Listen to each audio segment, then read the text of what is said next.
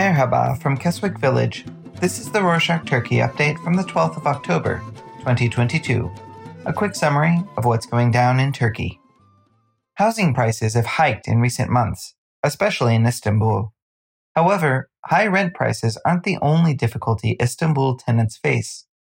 Some newspapers reported that homeowners have been demanding extra documents, which tenants are not legally required to provide, like credit scores, payroll sheets, and criminal records. Some people have also claimed that landlords handpick their tenants according to their professions. They said that owners don't want to rent to people who work in private sectors because there's no guarantee they'll keep their jobs and be able to afford rent until the lease runs out. They also added that landlords refused houses to lawyers because they know their rights. In some tragic news, on Sunday the 9th, an explosion took place in the second floor apartment of a three floor residential building in the Kadıköy district of Istanbul. The fire from the explosion then spread to the third floor and neighboring apartments. Unfortunately, three people died. The governor of the city said that the explosion was caused by a gas leak. However, Istanbul municipality later revealed that the apartment didn't have a gas subscription, nor natural gas piping infrastructure. The mayor of the city questioned why the governor was so quick to say that the cause of the blaze had been a gas leak. The Istanbul Gas Distribution Company and the Department of Fire Brigade are leading separate investigations into the cause of the fire. The Terror Crimes Unit of the police force also led an investigation in case the blast was connected to a terrorist organization, but nothing came out of it. However, the police later found out that a bomb caused the blast.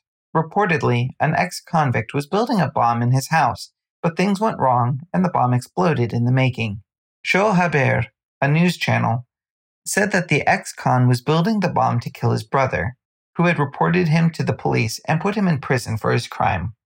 Speaking of the Istanbul municipality, on Monday the 10th, during a road check on the southern city of Adana, the police found over 150 kilograms of drugs in the Istanbul municipality's funeral transportation vehicle. The municipality denied responsibility, stating that the car belonged to the Platform Tourism Transportation Company, which reportedly belongs to people close to the government. The municipality added that the driver of the funeral car worked for the same company as well. However, the company claimed that the municipality had full responsibility because the rent lease between the municipality and the company stated so. The police arrested three people connected to the drug bust the driver of the vehicle and two others. In his testimony, the driver said that the drugs found in the municipality car had nothing to do with the municipality or the company. He added that a man offered him $100,000 to transport the drugs from Diyarbakir to Istanbul, and that he agreed to because he was in a lot of debt.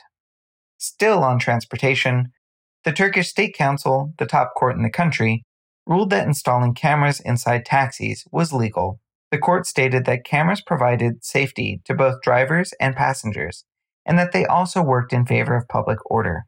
Back in 2017, the Interior Ministry requested that taxis, buses, and minibuses, which are smaller buses that work with cash instead of the regular transit cards, install cameras in their vehicles, citing that it would help the police force assess evidence faster and easier municipality transportation coordination centers around the country implemented the request.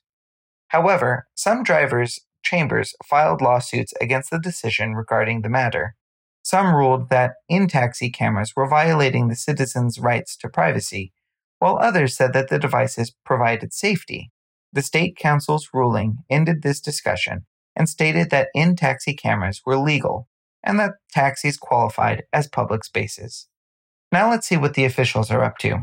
Back in May, the Justice and Development Party and the Nationalist Movement Party, the members of the governing People's Alliance, submitted a bill to tackle the online disinformation problem.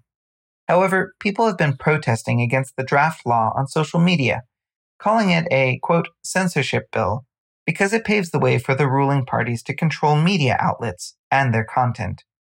The draft law criminalizes spreading, quote, disinformation and people can face up to three years in prison.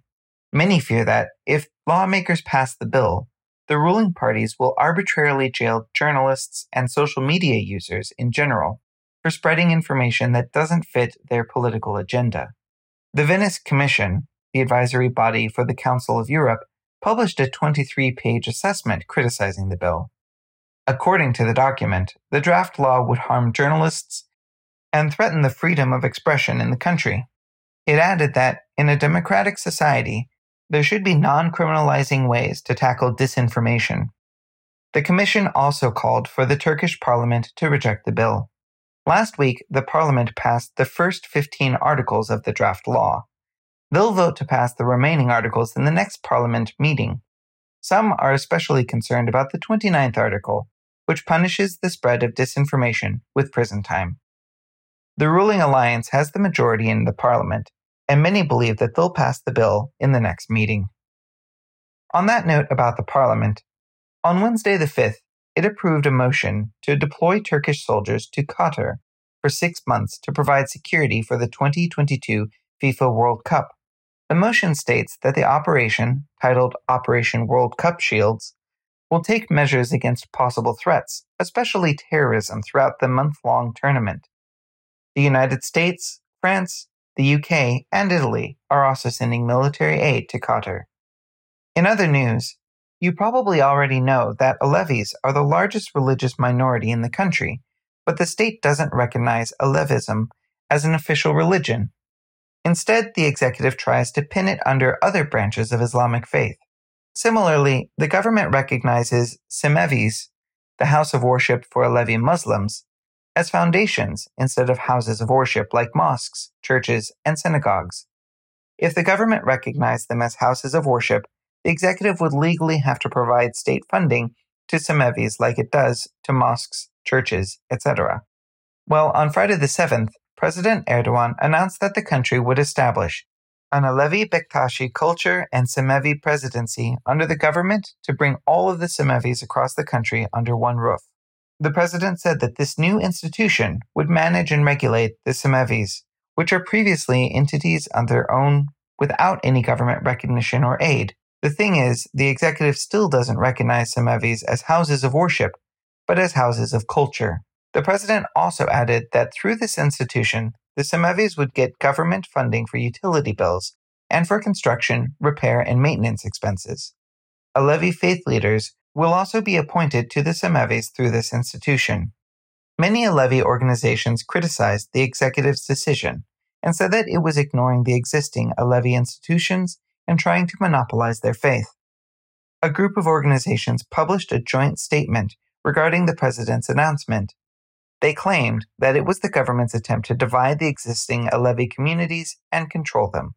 They added that the president should have consulted with Alevi organizations and asked what kind of support they needed from the government instead of trying to institutionalize them. That's it for this week. Thanks for joining us. We were wondering is there any city, region, or municipality that we are not covering in our updates?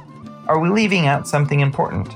let us know at turkey at rorshok.com so we can add what you think is relevant in our next update. Hoşça kalın.